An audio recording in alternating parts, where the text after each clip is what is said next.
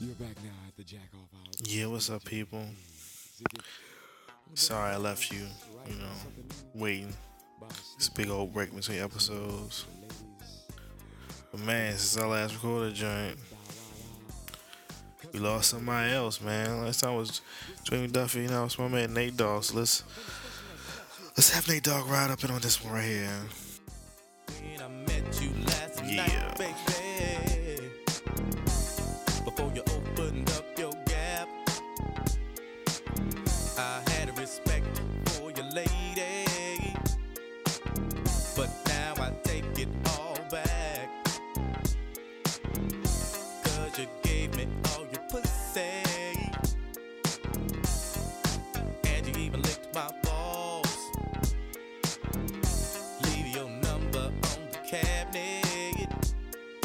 Promise, baby, I'll give you a call.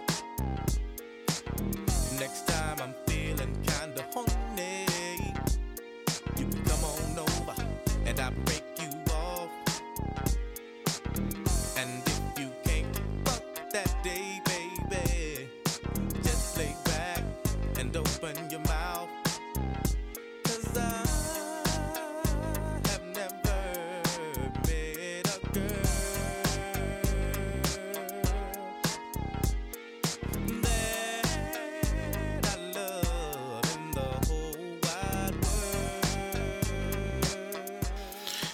crazy though, man. Man, who made some of the better, best hooks ever, man, was Nate Dogg, man. You put him on anything, man. That smooth voice, turn the most gutter gangster stuff ever. It's like silky smooth, awesome. You know, yo, man.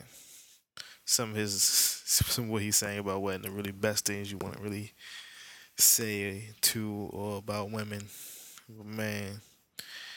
Yo, I seen many female get down to a Nate Dogg song. Not dead, just the same. Cause That joint sounds so good. Come on, man. Regulate, man. Come on. That's storytelling, man. You know, ain't no fun, you know, as you heard at the beginning. Classic. Classic, you know what I'm saying? When you met last night, baby, that was the truth, you know. Next episode, that hold up. You know, area codes with Ludacris. You know, man, that joint was fabulous. Working with Pharoahe Monch and Rawkus. You know, so many tracks, you know, even his own joints, you know. It was funny, you know. I remember the first time I heard Sleepy Brown. Or, you know, back on uh, Southern Playalistic on Outkast. I was like, oh man, South got their own Nate Dogg. You know what I'm saying? He's he's the bar. Singing on hip hop, you know, it was just he's it, you know. He was it. Now he's gone. Man, 2011, man. Things is things is changing. You know, pour some out for my man Nate Dogg. All my real dogs still kicking with me. All my down still tricking with me. All the true gangsters know Nate ain't never loved no foe. All the hood rats still shake it for me. All my true fans still checking for me. All the real smokers know ain't passing nothing but dope and D. Real trees, chronic leaves, no seeds. When I met you last night, baby, before I blew your mind, blew, blew, blew your mind. Sorry, man. You know, I found out. Didn't even know this. This year is the 20th anniversary of Street Fighter 2. Some of you listen to this podcast is like, yo, really? Street Fighter 2? It's been 20 years? Why does this matter? Yo, Street Fighter 2 is important. Dope things happened in 91. low end theory happened in ninety one. Um, I think Nevermind came out in ninety one. You know, I think Cross Colours was out ninety one. Um, getting close to having Bill Clinton as president. You know, a whole bunch of things. You know, X Men number one. Ooh. Of some of you guys, you probably went to the comic shop and you know, you got your X Men number one. You read it. You know, you probably chatted up or whatever. Yo, I think I went to my first comic shop around that time or whatever. It was awesome, yes. What was equally awesome was going across the street to the mall, asking for 50 cents, taking said 50 cents, and putting it into the Street Fighter 2 machine and engaging in combat. Man. Y'all just don't know, man, how, how that game is so important to my life. The Eight War Warriors. Ryu, Ken, Zangief, E Honda, Guile, Chun Li, Dhalsim, Blanka, the four bosses, Mike Bison, Balrog in the States, you know, Vega, actually called Balrog in Japan, Sagat, the boss of the original Street Fighter and you know, and Bison in the States, but Vega in Japan. Man, I think I can go see now, but I still remember quarter circle forward punch. It's for the Hadouken. Man, that that right there, that game. See, a lot of people don't understand. It was like arcade games get hit real big and like the late seventies, early eighties. Then it has a big crash, and you know games kind of came back. It wasn't really the same. You know, Nintendo rose with the home console, kind of kicking Atari out. But yo, Street Fighter Two helped bring the arcade games back. The fighting games. A lot of you cats was playing your PC games. You probably was playing Wolfenstein 3D. You was probably shooting people and stuff, whatever yo, regular people play Street Fighter. You know what I'm saying? Everything was hot. Grunge was hot. You know what I'm saying? Grunge kids, skate kids, hip hop kids, everybody play Street Fighter. Everybody was putting quarters in, testing their mettle. We had to actually talk people face to face. Couldn't be soft. You know what I'm saying? Not like these days to help feed arcade industry for years. It was Street Fighter 2 Champion Edition, Turbo, aka Hyper Fighting, freaking Super Street Fighter, Super Street Fighter 2 Turbo. That joint helped make the Super Nintendo beat the Sega Genesis. It's Street Fighter 2 first. Dag on there the most accurate thing we saw to date. They had six buttons on the controller. Cause they knew. Man. So since it has been 20 years, you should go. You know, if you got an old Super Nintendo Genesis just blow it out. Put it in the system, play it. You got it on your phone, play it on your phone. You got PS3 or 360. You know what I'm saying? Go get that turbo, that hyper fighting. Or you know, you get that Super Street Fighter 2, you know, remix. You know, you got the Wii, you go buy the old cartridges, like I think eight bucks, virtual console. Play that joint. Relive your memories. You know you didn't play it once. It might not have been an arcade. It might have been in Chuck E. Cheese's. You might have been in a Chinese food place. You might have been in a laundromat. You got some Street Fighter 2 in your life. Yes, sir. Yes, sir. Get it on that selector. first pick. 10, 9, 8, 7, 6. Choose and pick the best one. 5, 4, 3, 2, 1. Select and make your first pick. 10, 9, 8, 7, 6. Choose and pick the best one. 5, 4, 3, 2, 1. Select and make your first pick. 10, 9, 8, 7, 6. Choose Speaking of game anniversaries, guess what else? Freaking Legend of Zelda is 25 years old. Let's see, I didn't have a podcast last year. Oh, I did that one for Super Mario Brothers because you know, Secret Life is a Super Mario Brothers. Legend of Zelda though, man.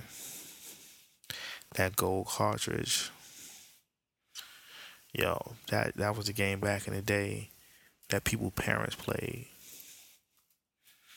You know, people talk about all the the in depth, you know, theories of of of you know the heroic journey in Star Wars. You don't get no truer version of heroic journey than in Legend of Zelda. All you know is the hero's name. You know his quest. You really, you really don't. It's eight big graphical interpretation. Wasn't even that great back in the days. Early Nintendo. That's a hero thousand faces right there. Ganon, giant pig. It was so captivating. You go to the little dungeons, you get the items, you get the hearts, you get the fairies, you talk, you killing little beasts, you solving the puzzles, light world, dark world. Man. But yo, Legend of Zelda's the truth. Shigeru Miyamoto is a genius. You know? Legend of Zelda, people. Legend of Zelda. When you feel life, your sword so tough, it shoot out lasers. It shoot out laser swords. Come on. Spur this epic tale, past, and future, and ocarinas, and wakers, and Twilight princesses. It's all connected. It's still captivating. You know, no matter what happens, that's why they still sell consoles. Because the characters they created are just as timeless as anything else. Just as much as how you play it. You still want to play Link.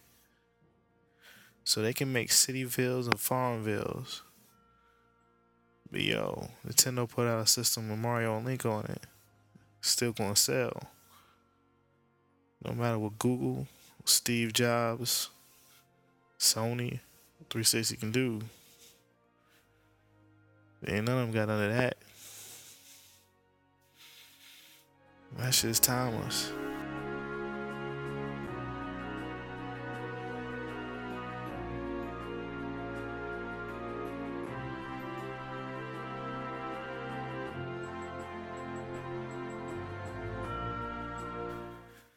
So yeah, you know, a little bit of time passed. I jumped on a couple other podcasts while, you know, in the middle of the break. You probably think it's like, what? You put out a new episode, but you got time to jump on other podcasts. Yeah, man, people hit me on the Skazite, you know. So yeah, I did it. Talked about two flicks. They already out.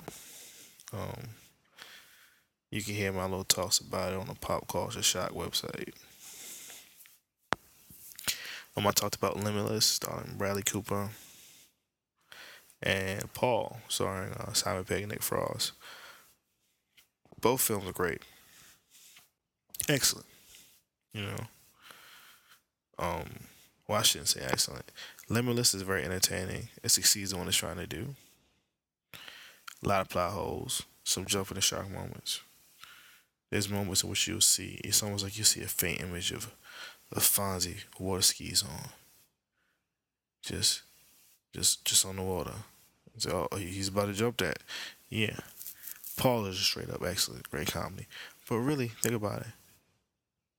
How many movies have uh, Simon Pegg and Nick Frost done? You can also throw space in there. And guess what? Have they failed? Nope. So they didn't fail in this one either. You know, it's just good. Overall, good comedy. Jason Bateman's in it. Kristen Wiig is in it. Bill Hader's in it. Seth Rogen is the voice. Limited is gonna have you thinking though. Thinking about like, yo, what if I got a pill that'll me use hundred percent of my brain? And some of the things he was doing, he'd be like, man, I would have done some of those things sooner. I would have just said third. Me personally, I'm getting private military corporation. Straight up. Then I want, you know, give me private intelligence corporation. You know. I got a hundred percent. Yeah, I'm going full full Cobra Commander. Full Cobra Commander people. The hood and all. Hood and all on the logo. Pulse. You know. And that's just how we do. So yeah, people. Big love is over. It's done. Our time with the Henrickson clan is in the past. Won't miss this show. HBO second on my show. Man. It was a good finale. You know, some people listened.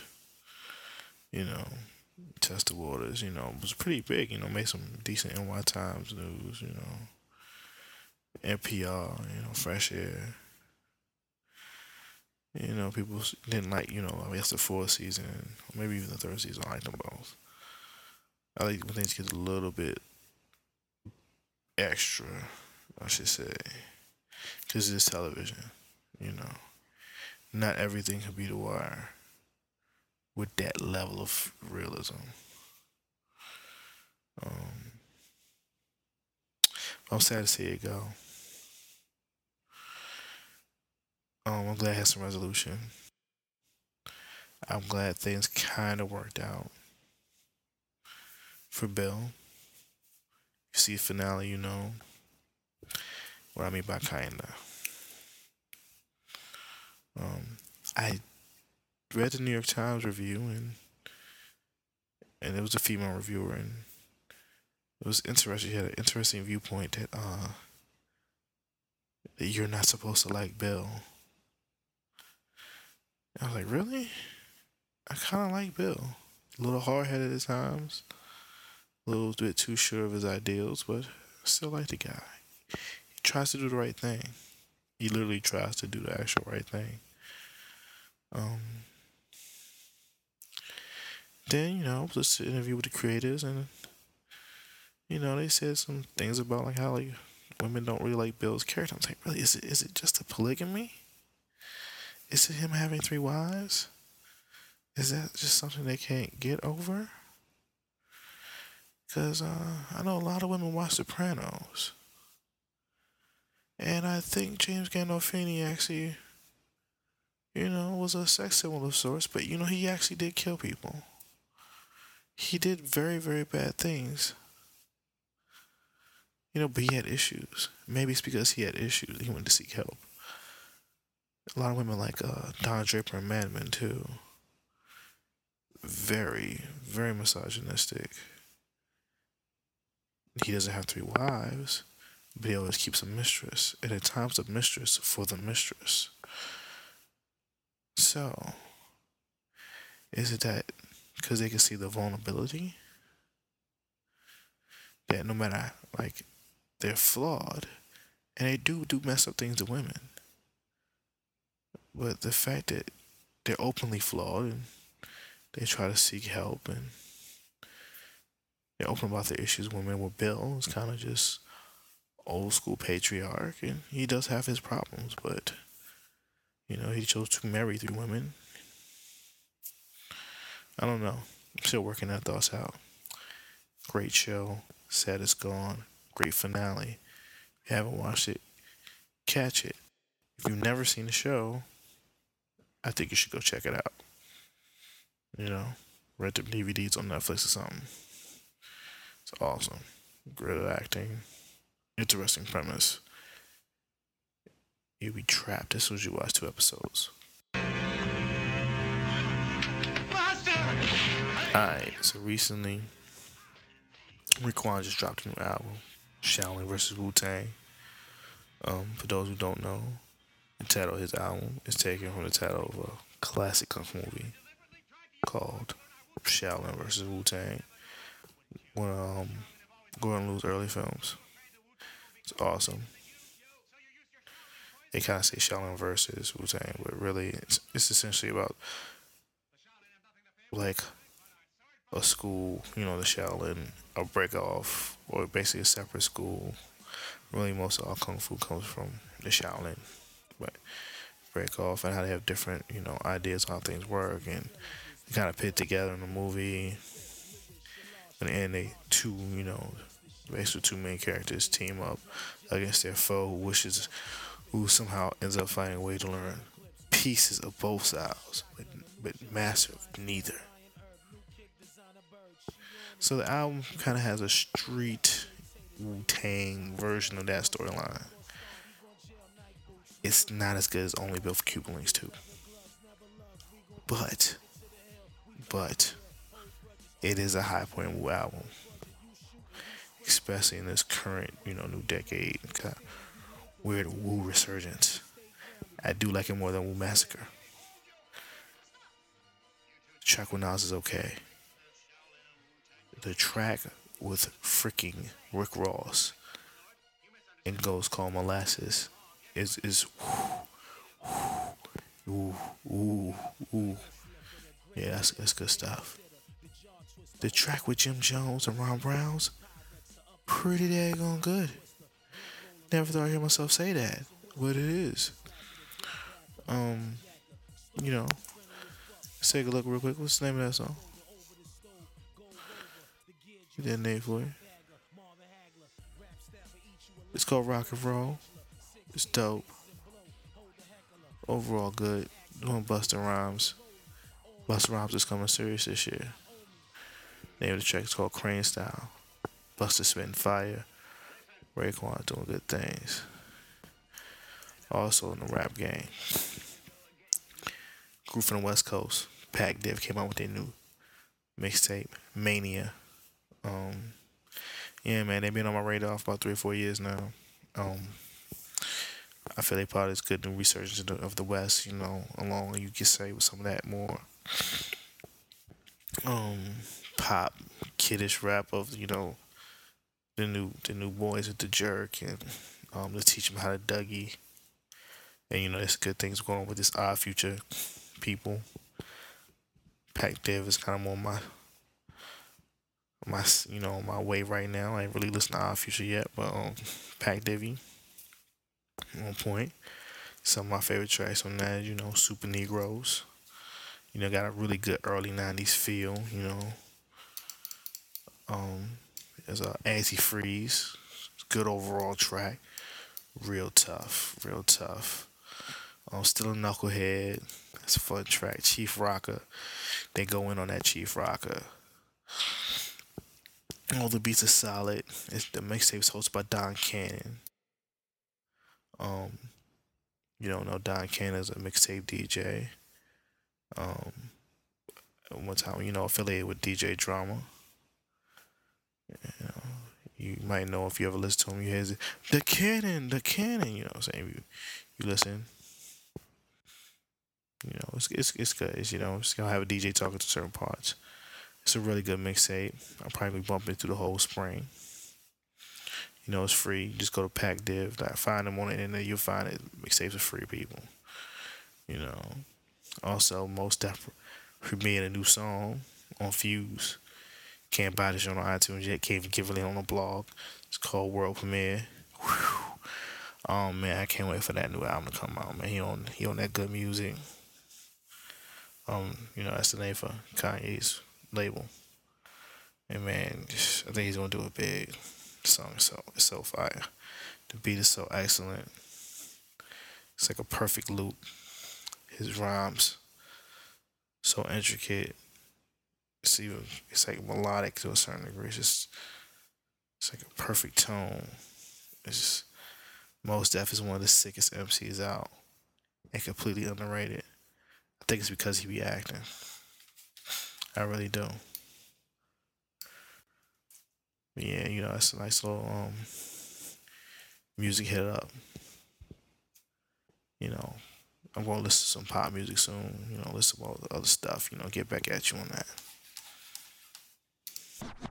Girl, I'm a super negro, your dude's a zero. Baby, let me be your superhero. I spit that dope, that blow, that primo, that coke, that smack, that out. Girl, I'm a super negro, your dude's a zero. Baby, let me be your superhero. I spit that dope, that blow, that primo, that coke, that smack, that out. Girl, I'm a super negro, your dude's a zero. Baby, let me be your superhero. I spit that dope, that blow, that primo, that coke, that smack, that Al Pacino. Uh, fly like Nino, tough like Debo. We back like TiVo and fat like CeeLo.